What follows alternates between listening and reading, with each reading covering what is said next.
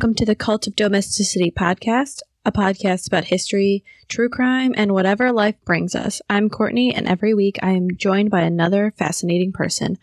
Let's see what we're going to talk about this week. Oh, Maxwell's back, and we're going to talk about one of my favorite mysterious women in history, Anne Boleyn. oh, I love a mysterious woman. And I love Anne Boleyn, so this is great. I picked it just for you. oh, thank you. Thank you. I, I'll try not to I'll try not to lose my head over it. you see what he did there? I'm already like two drinks in, so that's great. um, as soon as I said that, my partner, without even turning around, just raised his hand and flipped me the bird. So we're already off to a great start. Yeah. Um, yeah. I, I'm in um. So just like a little bit of an update. Uh, I now live in a studio, so it's kind of like the pioneers where all the family, two people and a dog, live in the same space. So I can my whole the the entirety of my cult of domesticity is within five feet of either either side of me. So um, my whole cult of domesticity is a microwave and a mini fridge. So. It's all you need. It's all you need. Until you show up to your hotel room and the mini fridge is gone and you're like, shit. Or not the mini fridge, my microwave. I showed up yesterday and my microwave was gone because there's one microwave at this hotel. So if anyone requests it, it disappears from my room. Oh, wow. Okay. It's yeah. kind of like the it's like the fates. Instead of sharing an eye, everyone shares a microwave. Yes. And unfortunately the hotel the pub's open, so I couldn't even like sneak into the restaurant kitchen and cook myself something. So tonight I had hmm. Well, I get employee pricing, which is the benefit of that. So That is awesome. All right, tell me about Anne Boleyn. So, she is the daughter of Thomas Boleyn, Earl of Wiltshire and Earl of Ormond, and his wife, Lady Elizabeth Howard, daughter of Thomas Howard, Duke of Norfolk, which is a very, very powerful duke if you know your English history. They kind of are kingmakers.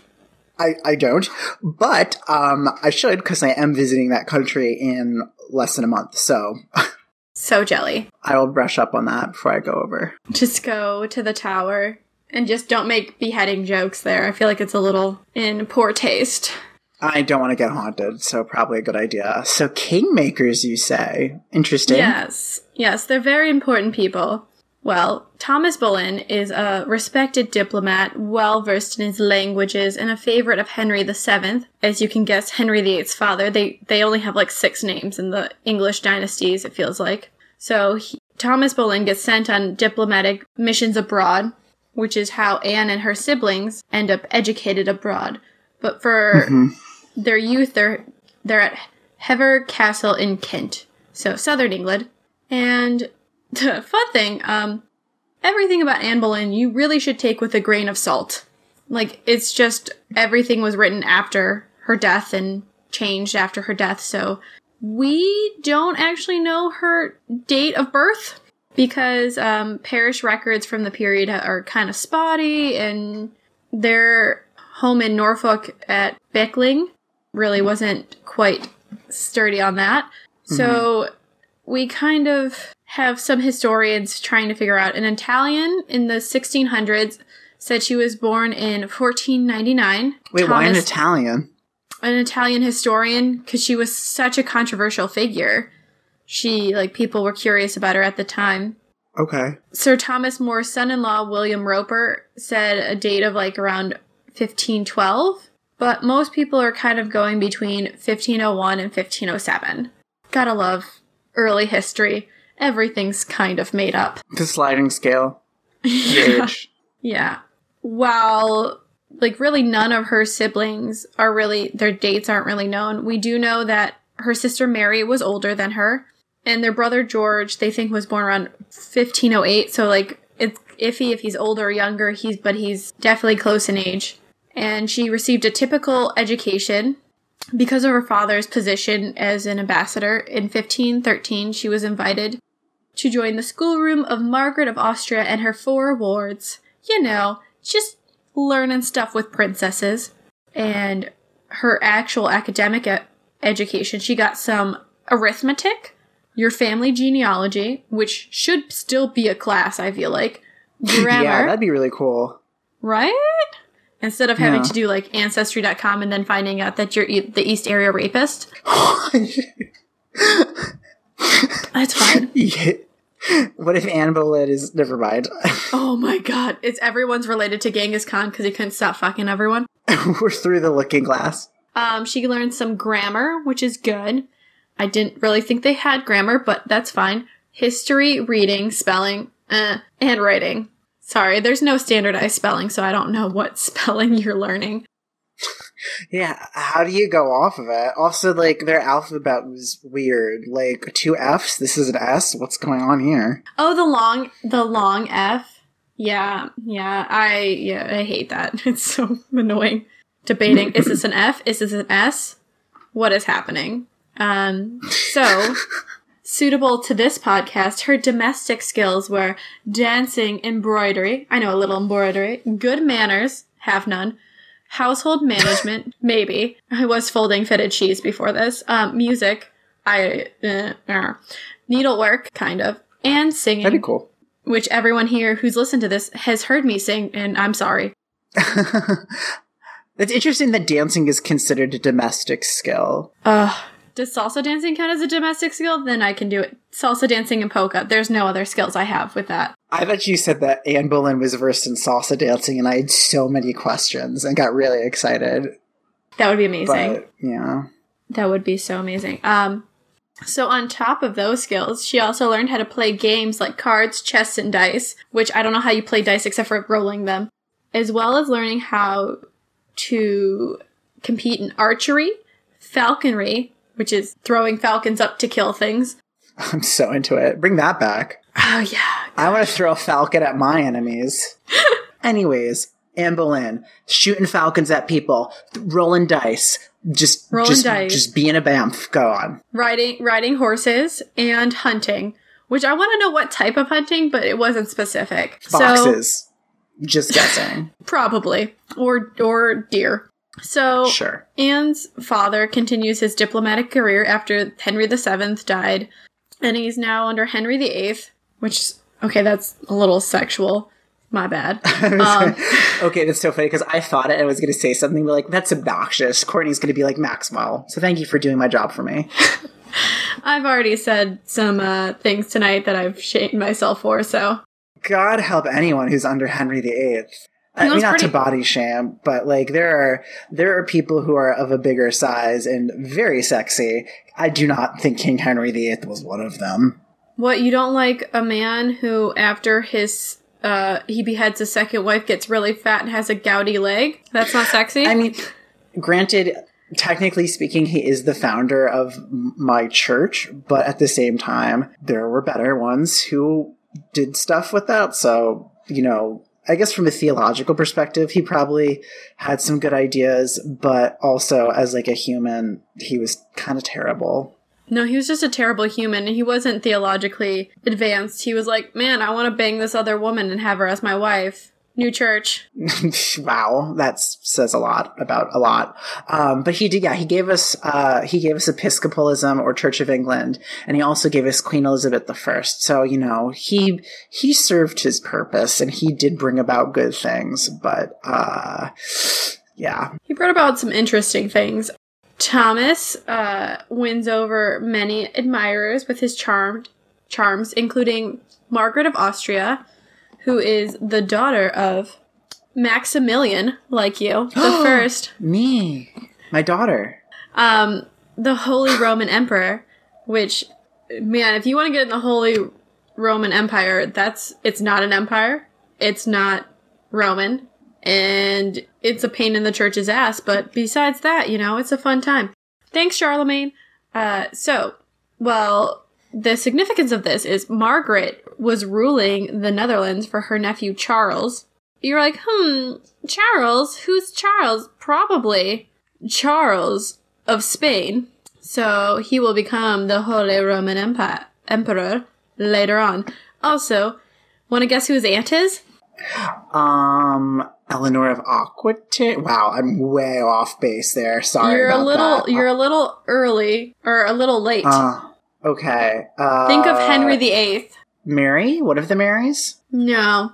One of the other Okay. popular names. Who was his I mean, first there's wife? two. There's Mary, and then there's Anne, and that's it. Who is who is King Henry VIII's first wife? You are going to completely destroy all of my credibility as a podcaster related to history. I'm gonna guess. Uh, also Anne, No, it's Catherine and Catherine of Catherine of uh, Catherine, Catherine. Schmerkel. Catherine. Aragon. Kathy, Catherine of Aragon. I was going to say Catherine of Aragon, actually, but then I was like, Aragon isn't a real place, Maxwell. That's from Lord of the Rings. No, it is. It's a real place. And It's a region in Catherine's Spain. last name. Oh, yeah. You're right. Cool. Go on.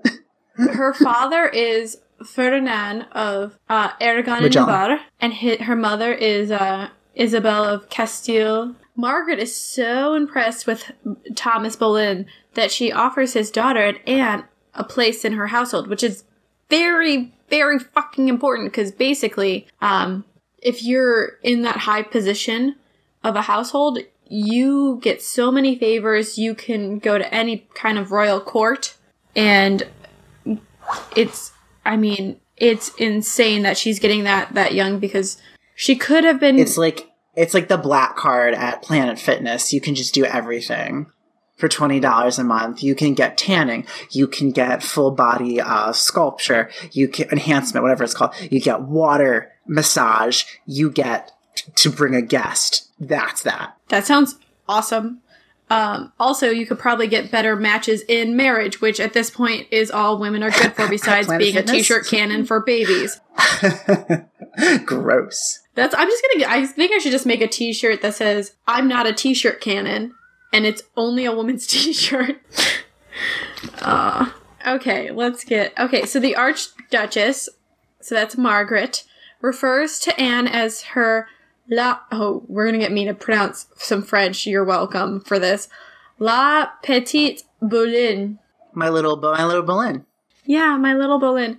Because she impressed all of them in the Netherlands with her manners and her studiousness, and she was well spoken and pleasant for her young age. So, Anne And she is, sounded like a fun time. I know, right? You can get Right. to hang out with a bunch of royals and eat good food, and hopefully not Roll get to play dice. Toss some falcons. throwing falcons Just falcons toss at the people. falcons at that plague. Yeah. I really now want falconry to just be like holding falcons and then just chucking them at people, but I know that's not what it is. Go Xerxes, fetch me a fish and bring it back to me. Bring me a fish. Bring That's me a falcon noise. Bring me a strawberry. No, bring me a fucking smoothie. Like if a falcon's gonna go do some shit for me, like get stuff that I want, a smoothie, uh, Oh, pizza, Oh my god, I uh, want pizza. whatever video so game bad. I want. Yeah. Oops, sorry about that. Well, it's still early-ish where you are, so all right, bring me back like a falcon. We are in Le Petit Boleyn. Anne's hanging out with Margaret uh, eh, pretty much from the spring of 1513 until her father arranges for her to attend Henry VIII's sister Mary, who was going to marry Mary. Louis the Twelfth. God, so many Louis Uh-huh. of France in October 1514. Woo! Fanciness. So, Anne is a maid of honor to Queen Mary, and Mary's 15 year old stepdaughter, Queen Claude. That's just awkward. Like, I don't know how old Queen Mary is of France at this time, but to have a 15 year old stepdaughter already, you're like, damn. Girl's probably 15 herself. Um, and she You hangs better out. watch ABC. I'm gonna marry your dad and make you my stepkid. Exactly. And she did. I don't think she threatened that. I think she was told to do that. But uh Mm, probably. and they hang out from 1514 for 7 years. So, during this time Anne completed her study of French um, and gets some interest in art, fashion, illuminated manuscripts as all the teens do, literature, music, poetry, and religious philosophy. Again, as all the kids do. You know, when you're a teen and you're studying that religious ph- philosophy. Oh man, you should have seen my illuminated manuscripts when I was a teenager. S- collected them like Pokemon cards. Oh, yeah. So, on top of this, she gets a knowledge of the French culture, dance, etiquette, literature, music, and poetry, and learns to gain experience in flirtation, as the French do, and the game of courtly love. The big, the most important game of all. Yes. So, let's kind of figure out what Anne looks like at this point, because there's a varying descriptions, and I know the the portraits of her aren't always considered accurate. So she's of average height, so probably like actually my height, about five five. She's slender with a long, uh, long straight, thick black or dark brown hair, some dark brown eyes, a considerably strong nose, which I don't understand what that means, a definite wide mouth with slim lips, so big mouth, slim lips, and an olive complexion and most people consider her to be brilliant, charming, driven, elegant, forthright, graceful, with a keen wit, lively, opinionated, and a passionate personality. So really just me. oh, You're the host, so, so, so yes. I think personality wise, probably looks wise, most likely not. so, basically, everyone at the French court is loving her. Um, because she, you know, they love their archery, throwing falcons at each other, hunting, gaming. But this is where people start to say, hey, Anne has a sharp tongue and a terrible temper. I'm like, this seems like foreshadowing in her later life. On top of it, because. Hmm? I said maybe. I mean, I know how it ends, hmm. so I'm just trying to be coy, but. Do you know what the religious uh, happenings in France are going on at this point? gonna have to guess it has something to do with the Protestants not being a fan of the Catholics. Is this the Huguenots? Am I off base again? Was it the Huguenots? No, no. It was. It is. Was the yeah, was it, yeah, it is. Oh, was? Huh. Well, we'll just leave that in. um. So at this point, you have the Edict of Nantes, which gave permission for French Protestants to live in France, but there's some tension in there as well that's starting to come about and this is very early on because the Protestant Revolu- Reformation happens when Martin Luther publishes slash maybe nails his 95 theses in 1517. So mm-hmm. you see a change in the view of Catholicism, but and because of the super Catholicism in France, which really stays for a very long time, um, she gets trained in this what we now know is evangelical kind of French humanism. And she likes the vernacular version of the Bible over the Latin, and she's gonna um, hold more reformist positions like the pa- papacy corrupting Christianity, um, really devote like moving her devotions to Vir- the Virgin Mary. Well, I don't know. I feel like her father probably heard about this. Slash, she's been gone long enough in Europe and she's trained so that he's like, okay, time to get married. So in 1521, Thomas calls Anne back and says, Your education is done. And she sails from Calais, which is, again, if you know your Brit- English history, a British city in France, um, in January 1522. Thomas planned to marry Anne to her Irish cousin, James Butler. Um, he's several years older than her and he's living at the English court. And this is really an attempt to settle the dispute over the title and estates of the earldom of Ormond. So really, it's just mm-hmm. we need to unite these families so we can know who the fuck owns this title and these lands. Henry um, the Eighth, who's like, uh, this might lead to civil war in Ireland.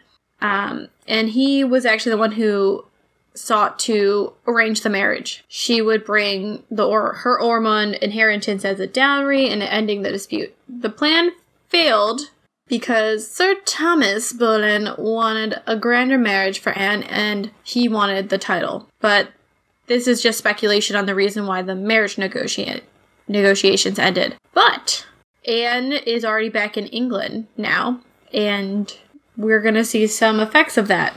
On top of this, um, Anne's older sister Mary, who had been called back from France earlier because possibly she was having affair with affairs with the French king and his courtiers.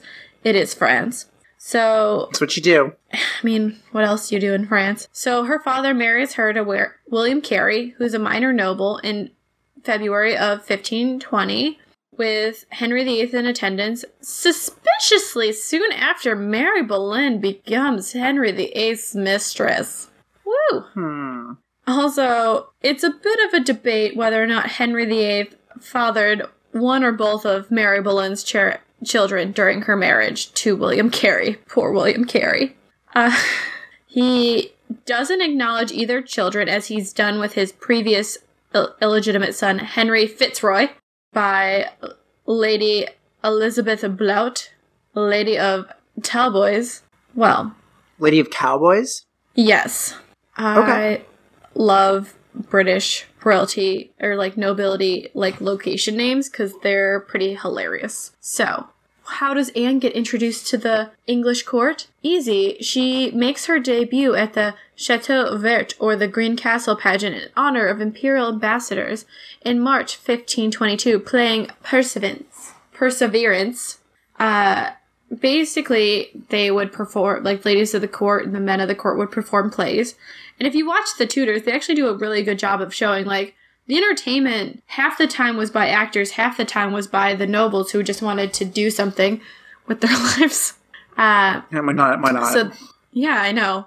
Uh, so it's an elaborate dance where she's with henry's younger sister mary and several other ladies of the court and her sister mary.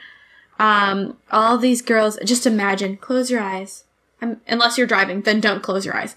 All these girls are wearing gowns of white satin with embroidered with gold thread and there's a girl with dark brown or black hair and she's basically putting herself out there as the beauty of the court and dancing not twerking. I don't know how they dance but i'm assuming twirling around lovelyly Mm, lovingly and all the gu- oh, all the guys are of staring at her. Yeah. hands on hands, the ha- the, the hand twirling. Uh, yeah, saucy. the hair the hair flipping everything you know? All the guys are like they got the little heart eye emojis. Even henry. So anne beca- uh, basically is top bitch now for all these young gentlemen to either wed or bed. And anne is being courted by henry percy the son of the earl of northumberland which is again a very fancy and old title. And, and to everyone's later shock, she entered into a secret betrothal with him. It, according to certain individuals, they had not been lovers, so it's okay. And their engagement is broken off because Percy's father refused to support their engagement, thinking, uh, uh no.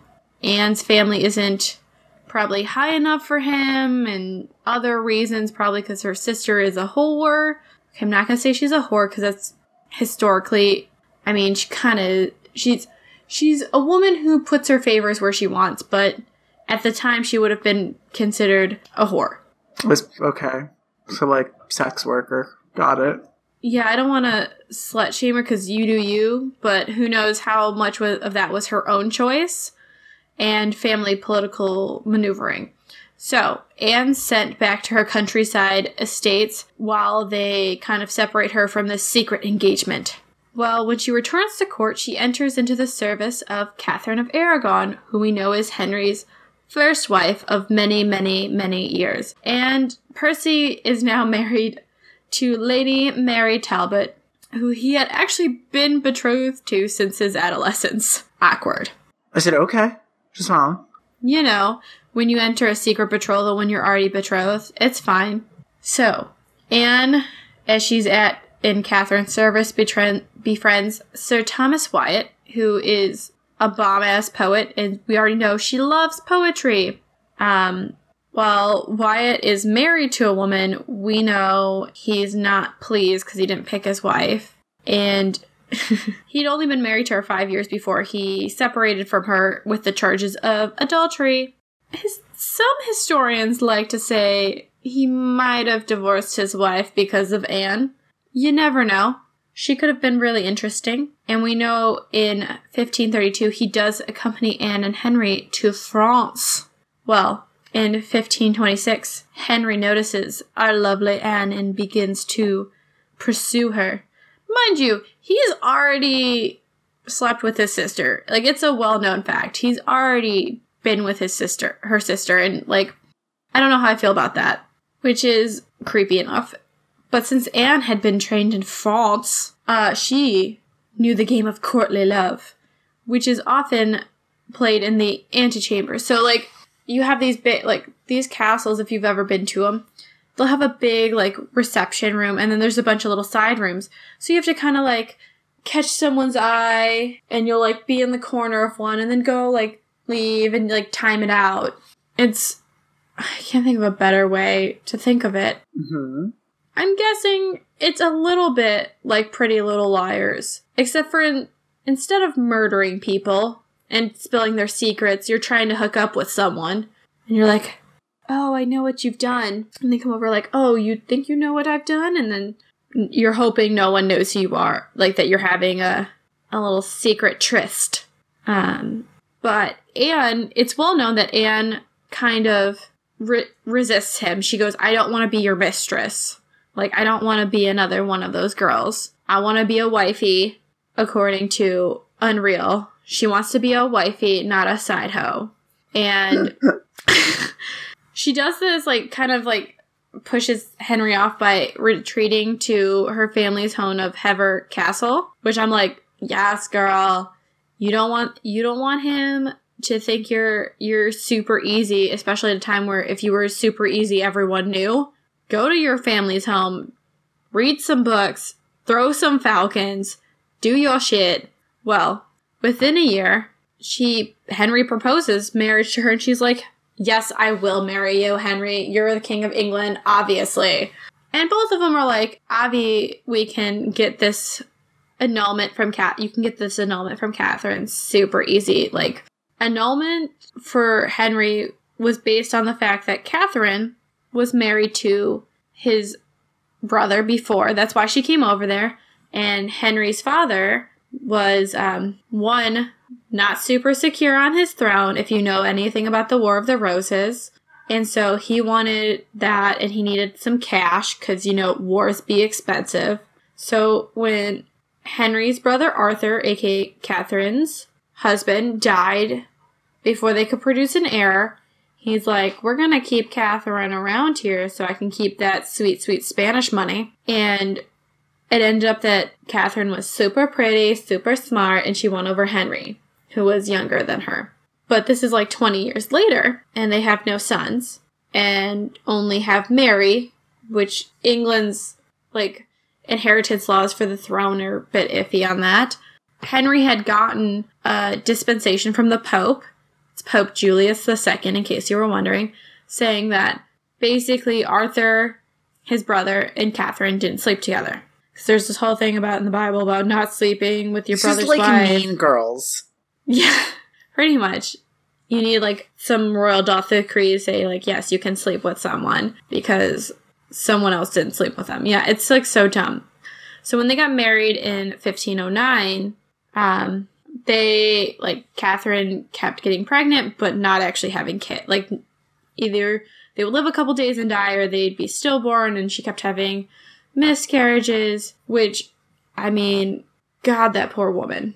But Henry, who is well known at, in his younger years when he's super attractive and all that, is super religious as well.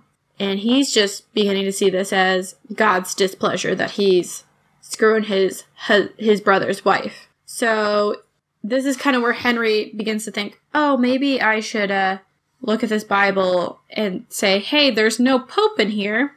And he thinks he's been living in sin with Catherine for all these years.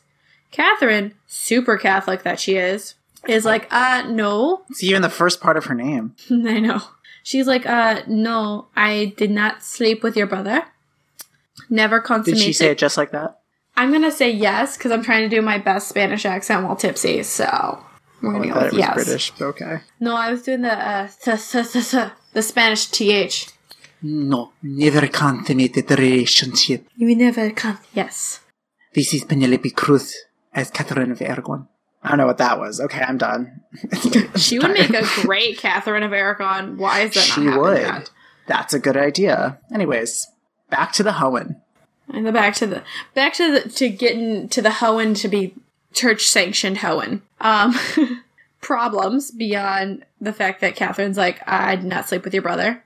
This also means his one legitimate heir, Mary, would be a bastard.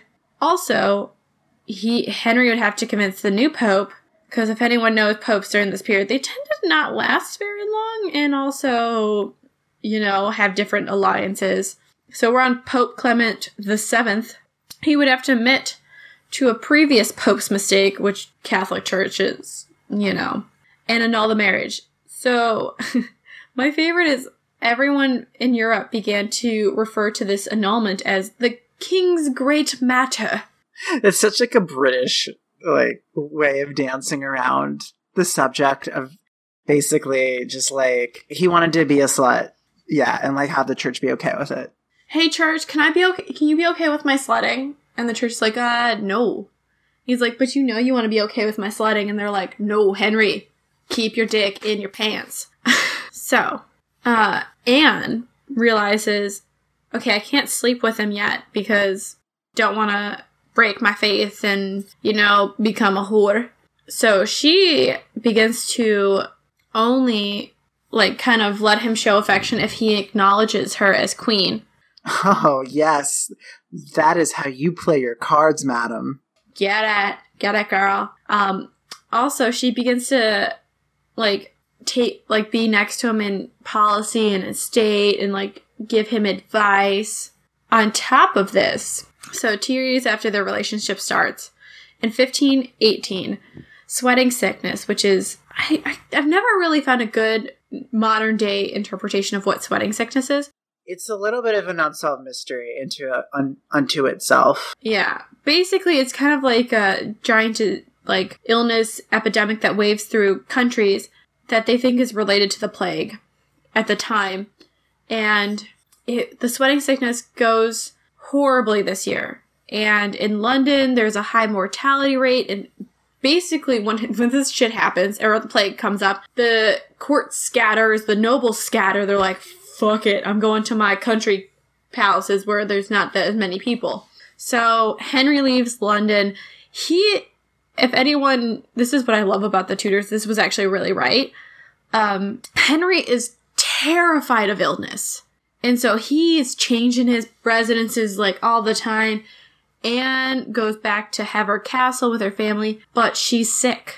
And this is when her brother in law, Mary's husband, William Carey, dies. And if you've seen the other mm. Boleyn girl, it's played by the Benedict Cumbersnatch. with a creepy, creepy stash. So Benedict creepy stash. Yes. That movie is terrible. The book is okay. The author is 50% historian, 50% romance novel. I'm just going to stop there before I get deep into that because no one wants to hear that. And that's a full episode rant. So, Henry, so in love with Anne, sends his own personal physician, which at the time is a, I would say that's a good sign of love. or lust, or he's just really fucking horny, to Hever Castle to care for Anne, and she recovers! Yay! Because we all know she hasn't died yet. Um, mm-hmm. So, with Anne surviving, Henry is basically like, my goal is to get my D in Anne. So he's focusing on securing his annulment from Catherine, and he's trying to get a direct appeal to the Holy See. So direct appeal to the College of Cardinals and the Pope. Um, independent of his uh, top man, Cardinal Wolsey, who kind of is like his prime minister running his government. And you have to understand the significance of Cardinal Wolsey can't be underestimated. He's basically run England since Henry has become king. Mm. And he he like this is again what I love about the Tudors. They show like Wolsey like had a system. He was running the country, keeping everything balanced. He would let Henry have his way with some things, but not give him everything, you know?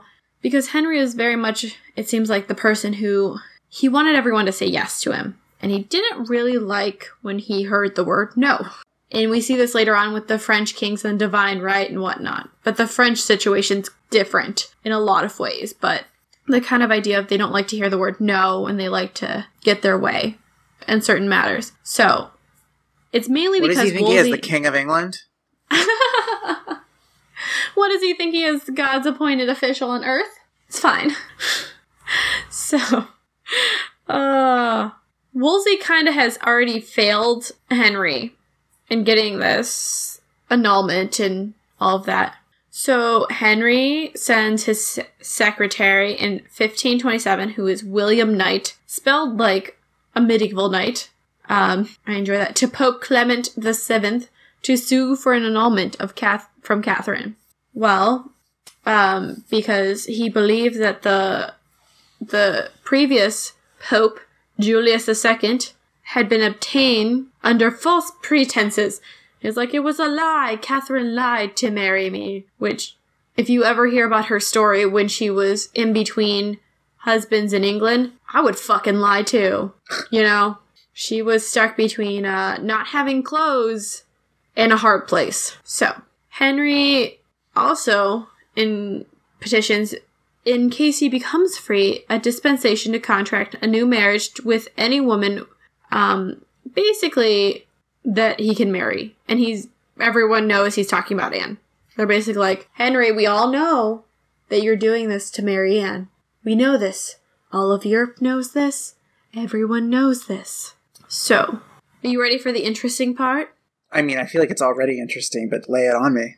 So, Henry's secretary goes to see the Pope, and the Pope just happens to be prisoner of a guy named Charles, who happens to be the Holy Roman Emperor, who uh, sacked Rome in May 1527. Where have we, where, how do we know a Charles earlier in this story? And who could he possibly be related to? Someone in Spain, I'm gonna guess. Yes, Charles V is King of Spain. And who do we know who's Spanish? Catherine of Aragon. That was not a Spanish accent. I don't know what the fuck that was, but her. I love it. Um, yes. So basically, you're asking someone's nephew to be like, hey, have the Pope divorce your aunt from your uncle. Okay, let's get on with this. Awkward. Um, for some reason, Knight had a difficult time obtaining access to the Pope. Hmm. I don't know why you would have trouble accessing the Pope at this time.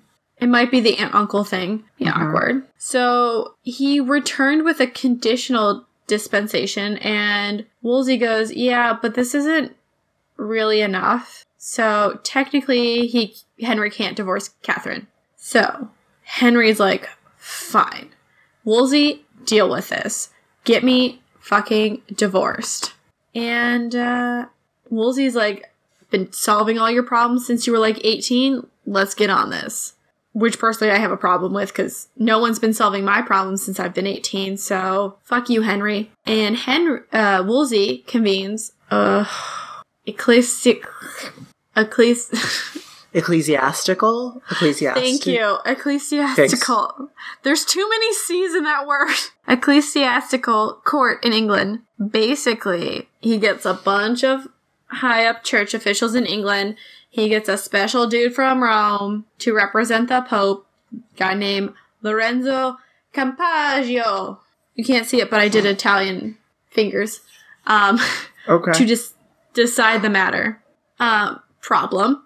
The Pope never agreed to this shit. And the Pope is still a hostage of Charles V, and Charles is like, uh, I'm gonna side with my aunt. So, even though there's that court and they have a big court case, the Pope's like, um, Henry, you can't do anything with marriage until a decision is reached in Rome, not England, so back the fuck off. Don't you wish the Pope's actually talked about like that and be like, Henry, back the fuck off. Call him your dick, jack off a bit, deal with it. I could see this as like a drunk history. Uh, I mean, I am a little tipsy. I've moved from wine to whiskey, so. Yeah, girl. So, Anne's getting a bit suspicious of Wolsey. Because, you know, he is a cardinal. And she's like, he must be loyal to Rome and stopping me from being queen. in other sense than being fucking a queen. She gets him dismissed from public office in 1528 29, which is three years basically after she and Henry start dating, not screwing. So, girl got some pussy power. That's all I'm Mhm. saying. And hmm, Wolsey has an arrest warrant out for him Mm-mm. because Henry agrees to it on the grounds of praemunire. Um, so basically, that he's like loyal to the Pope, not Henry, and whatnot. Wolsey dies from an illness in 1530. Otherwise, most likely he would have been executed for treason. And during this, like, between the point of Anne getting him dismissed and the arrest warrant, Wolsey gets like a bunch of his palaces taken, a bunch of his wealth taken. He's he's forced to go to his actual um, see. So basically, where he's actually cardinal of, he he has to leave his luxurious London palace. Um, he built one of the most fabulous palaces, but it might be the Palace of Windsor. And if I remember correctly, it is also the one that if you go to visit, you can still see one of uh, Anne's, Anne and Henry's like initials together in their seal that they missed. So, Wolsey's dead. Basically, the guy who managed Henry VIII since he became king is dead. Um, in 1531, Queen Catherine is banished from court, and Anne basically replaced her. However, the public is not with Anne and Henry. They don't get that he's thirsty as fuck. And they're like, we love Catherine. She's great. She helps out the poor. She's super religious and super awesome. And this is really shown by one event in the autumn of 1531 when Anne's having dinner at a manor house on the river Thames and she's going around and she's almost abducted by a crowd of angry women who are mad about this situation. And no one in England's happy about this situation, but it feels like in England or London, they're just like, I think they just get too hot if it's like there's too many people, it smells horrible at this period because of all the crap they're putting in rivers and stuff. And they just tend to riot a little bit more. But Anne manages to escape because they're on the Thames by boat. Well, on top of this, next year, um, the Boleyn pa- family is beginning to put pieces in place to get Anne to become officially queen. So when the Archduke of Canterbury, which is really the highest religious religious official in England, uh, dies in 1532, the Boleyns place their family chaplain Thomas Cranmer to be the next Archbishop of Canterbury. So basically, the highest religious official in England. Yes, that's basically the equivalent in the Episcopal or Church of England to the Pope, as I understand it. Although I think it's a council now. Yeah, it, he's. There's a whole reason why it's Canterbury and not London, but it involves Henry V and people being shanked. Um, well, really, just the Archbishop of Canterbury being stabbed a lot in the cathedral. But on top of this, in 1532, um, Thomas Cromwell, who is now secretary to like kind of secretary slash replaces Wolsey to the king, brings before Parliament a number of acts of sup- uh, including the supplication against the ordinaries and the submission of the clergy, which basically says church over or royal royalty over church, king over church, and this is the real clear break between Rome and the Anglican faith. Um, Thomas More, who was working kind of above Cromwell, is like, uh, no, I'm super religious. This isn't gonna work. I'm out. And he resigns and puts Cromwell in his place. Well, Henry puts Cromwell in his place.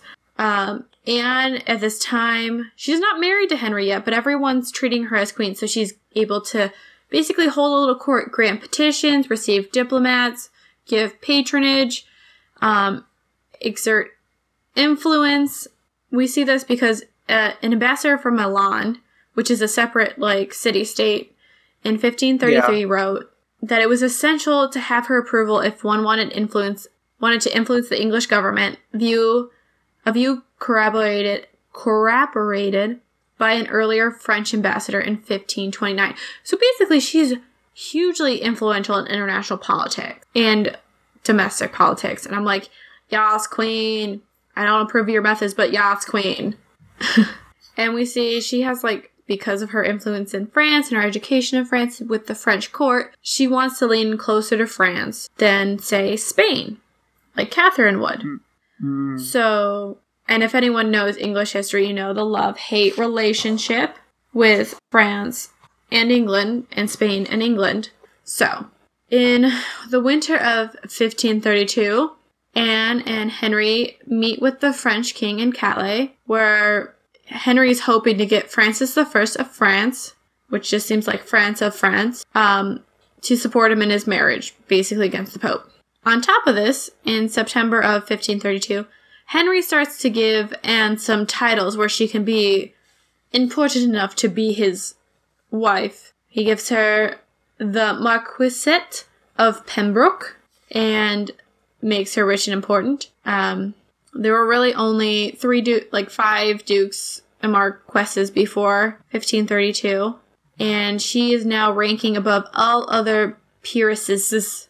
And basically, and the the more significant thing I think is Henry is performing the investiture himself. So he's showing everyone at court, so my lady, she's important. You need to respect her. Respect. Anne's family is also getting hell of a lot of benefits. So her father, um, it becomes the Earl of Wiltshire. He was already the Viscount of Rochford, and Anne, Henry gets Anne's Irish cousin and creates him the Earl of Ormond. So basically settles that dispute.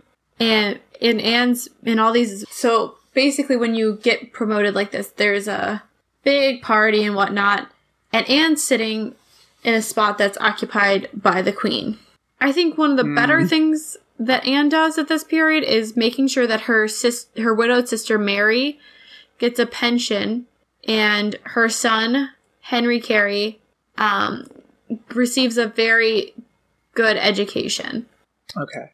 Which I mean, it could be Henry's son. We don't know.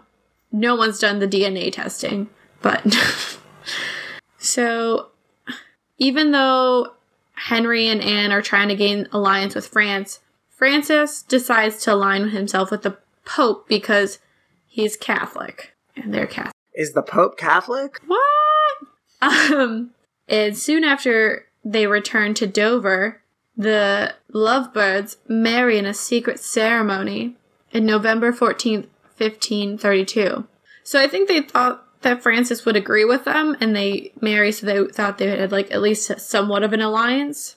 And that's why they married. Or Henry was very thirsty and he couldn't hold it anymore. It's been what, six years? She's held him off for six years. Damn girl, you you earned it. Um, so Anne, or the thought was she was already pregnant, but Anne's quickly pregnant afterwards, and um, they were like, "Oh, we probably should really make sure everyone knows there's a legal wedding." So they have a second wedding, um, in accordance to the royal like customs in 1533, and this is where we see everything kind of pick up, mainly because Anne's fucking pregnant. So Okay. But good, theoretically. theoretically, you know, when there's a possible heir on the line, everyone's like, uh, we should fucking get this underway. So in May 1533, Kramer, who is uh, Archbishop of Canterbury, I just picture Kramer from Seinfeld just like busting into the room with that look on his face and being like, I don't know. he the busts into the are out of room. He busts into the room and he goes, Catherine and Henry aren't married. And it's Laugh null and void. Yeah. Uh, so it took him five days to determine that. And he goes, Henry and Anne are married. Good. So they have a big, in June of 1533, they have a coronation ceremony for Anne. She gives birth to a daughter in September of 1533, which is what we all know as Elizabeth the First. Great, great lady. Yes. And it's their only child that survives infancy. So, Henry continues his move away from Rome and set it, sets up the Church of England. Catherine passes away two years after this in 1536. Basically, the area where they kind of they kept her away from Mary, but they kept her they kept Catherine up in the north in a moor more a castle that was surrounded by moors and was very damp and it wasn't well kept up, so her health kind of declined rapidly. And then they kept like like she kept trying to be a good wife to Henry. I don't blame any like I don't really blame any of the women in these situations because they're just playing the cards of that life has dealt them. Yeah, I blame absolutely. fucking Henry Oh, absolutely. Absolutely. Because he could have been satisfied with a loyal wife who wanted to take care of him, but no, he was thirsty as fuck. While the contrasting personas of Catherine and Anne continued even after Catherine's death, um, the public viewed Anne as a sexually promiscuous status seeker because Catherine was playing the traditional role of the queen, helping the poor, maintaining like balance, wanting to, you know, keep England stable and prosperous. Anne was also known for her stylish wardrobe, which was more French than English at the time, which also made her disliked. Um, so, well, Anne kind of got used to being queen. She wasn't really prepared for the role of being Henry's wife. Because after a year of marriage, Henry really went after two of her maids of honor, Madge Shelton and Jane Seymour. Not the actress. Not Dr. Quinn. Not Solitaire from um uh oh gosh, oh gosh. Uh Live and Let Die. The James Bond film. Not that Yeah. Jane Seymour. Fun fact, my mom met Jane Seymour, but that is not that is for an- another podcast. Anyways, go on. That's a that sounds like a Patreon perk. Is listening us to to us talk about that. the time my mom met Jane Seymour at a doctor's conference. Yes. Um. On top of this, Anne. Remember how we said Anne has a a quick temper? Yeah, Catherine didn't, and so she was able to like deal with her husband cheating on her all the time, and Anne couldn't. She got pissed as hell and would just basically berate Henry for cheating on her. And but Henry goes, "I need a son, so I need to fuck everything that moves." Not a reason. It's your choice, but he's becoming increasingly frustrated by Anne and her pissed offness. So their marriage basically is falling apart a year into it. On top of it, in January of 1536, Anne gives birth to a stillborn male child. Mm, it's Downton Abbey all over again. Yeah, and so Henry basically decides, fuck no, I need to get an heir. And he decides to bed Jane Seymour as his future wife and begins to figure out how to get rid of Anne. Anne only made it, what, maybe a decade? Thus, Anne ends up detained on the, in the Tower of London under several false charges, which include adultery, incest, in case you're wondering who the incest was with, her brother, and conspiracy, because basically everyone thought that she was conspiring to get a son. And most people believe that Thomas Cromwell, the chief minister, and Anne's former friend helped pat like plot her downfall. And he's like we know that he wrote, I take my leave of the world and of you all, and I heartily desire you to pray all for me. O Lord, may have mercy on me. To God I commend my soul. And so basically she's kind of just like he's he's like he probably is guilt feels guilty because he wants to keep his position, but he doesn't want to get fucked like Wolsey did. Well, after a farce trial and uh, in May 1536, Anne appears very calm and level headed and denies all the charges, but four days later, she is uh, convicted by a court of peers that their her marriage was annulled and declared invalid. She is taken to the Tower Green in London for her execution, luckily by a French swordsman. They're known for being quick and efficient. I mean, And having if sharp history if history shows us anything, it's that the French know how to cut off a head. It's true. Oh my goodness, there's so many children outside yelling. The sound bleeds through. I'm sorry. Ghosts. I live in a hotel. This is what happens. I might as, um, I might as well live in a hotel. So so she gives her speech, her final speech, and I'm going to do a dramatic reading. Are you ready, Maxwell? yes, but I hope it's just her going "fuck all y'all, peace." Drop the mic and out. I fucked a king. Let's go. Um, I'm Anne Boleyn, bitch. What's my name? Anne Boleyn. I took down a Spanish princess. What do you fuck do you what want? you got? No, she said, I am come hither to accuse no man, nor speak anything of that whereof I am accused and condemned to die. But pr- I pray God save the king and send him long reign over you, for a gentler nor merciful prince was there never. And to me he was never a good he was ever a good, a gentle, and a sovereign lord. I take my leave of the world of all of you, and I heartily desire you all to pray for me. O Lord, have mercy on me. To God I commend my soul. So she removes her headdress and everything. She kneels down, blindfolded, and in one chop she was beheaded. Her head and body are buried in an unmarked grave.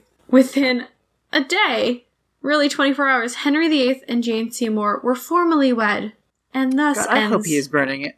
I hope he. I mean, it's. I feel conflicted saying this as he is the progenitor of the church, but that doesn't mean anything. You can make. You could be a terrible person, come up with a good idea, and then better people can roll with it. I hope he is burning in hell. I'd really do. He's kind Or of a garbage la- person of running la- history. running laps in purgatory. I'll just be nicer about it. I don't know. He he deserves to be in my assholes of history like series, but I don't feel like doing research on him because I find the women around him so much more fascinating than him.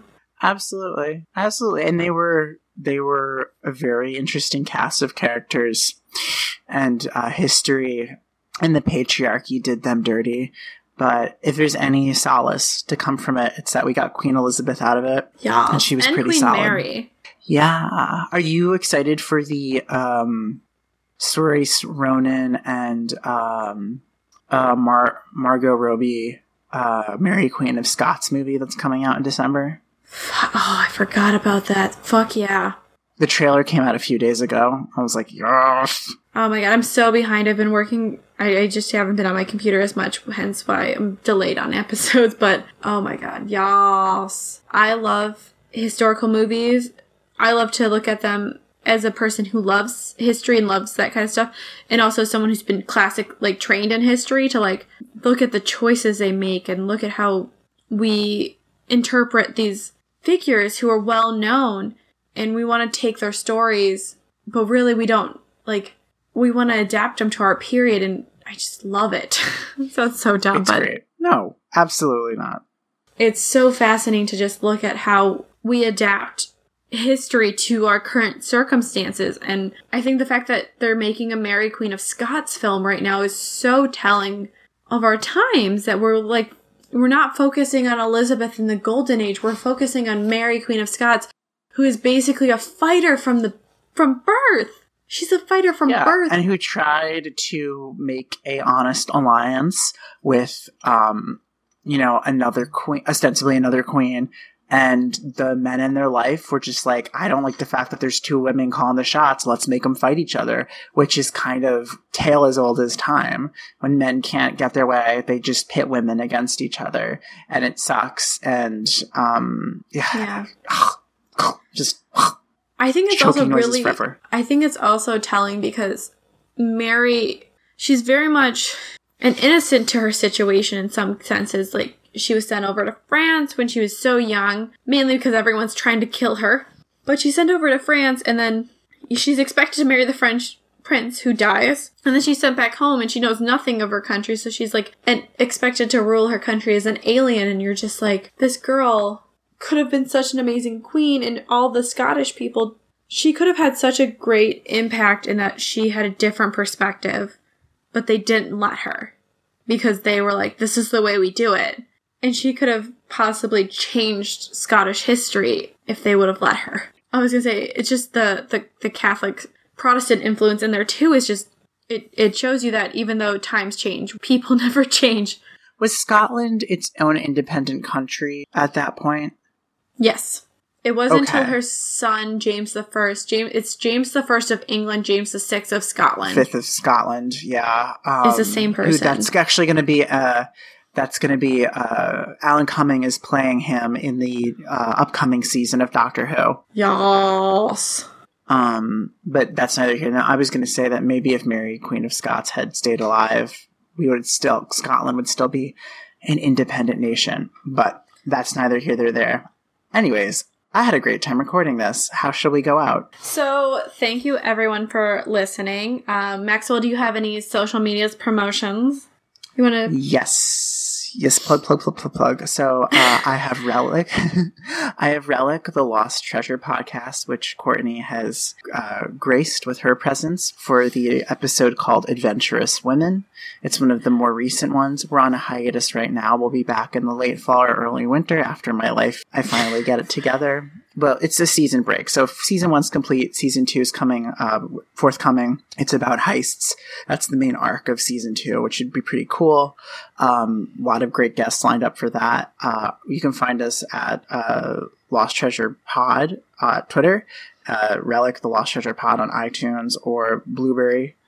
Um, and then I also have a new off-season podcast, which is really fun and a relief to do because there's not so much involvement because I'm a one-man show with Relic, um, and that podcast is absolutely nothing to relate to history. What's well, actually no, that's a lie. There is a lot of history, but very specific. It's called Everything Is Crystals, and it's a podcast where me and my friend Tom, we were both gamer journalists for a while. We make a we make a drink, drink it, and then inebriatedly, which isn't a word, it is now, uh, tell um, someone who's never played the games one of the storylines from one of the Final Fantasy video games, which there's a lot of. And if you like literature, if you're a nerd, if you like anime, if you just like bad, um, drunken uh, uh, interpretations of media.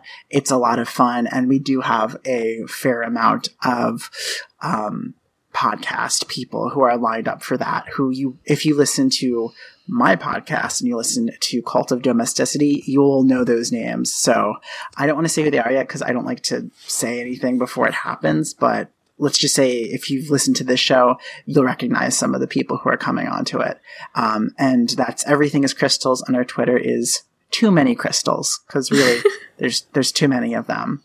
Um, but yeah, definitely check it out. It's I won't say I'm funny on it because that would be like patting myself on the back, but everyone else on it is really funny, and I have a great time doing it. And uh, yeah, you don't have to play the video games or know anything about video games. It's just weird and silly, and you do learn a little bit about uh, the history of game development um, as you go along. So definitely worth a check out. Anyways, I'm done blathering. Courtney, Okay, so thank you for listening. keep your head on. Yeah, keep your head on. Keep it keep it on. Bye. Hello, I'm Ood Gallifrey, I'm Sage Murray. And I'm Leon Felger. and we are the Occultae Veritatis podcast. We talk about anything that intrigues, horrifies, or interests us, including true crime Serial killers. Military conspiracies. and other mysteries and horrors of reality. So get cozy with your favorite alcoholic beverage. Oh, Smoke a joint or two. only if it's legally purchased medicinal marijuana, of course. And tune in. We would love to have you. You would. You can find all of our links, all of the ways you can subscribe, and the rest of our bullshit at www.ovpod.ca. We hope you listen in soon.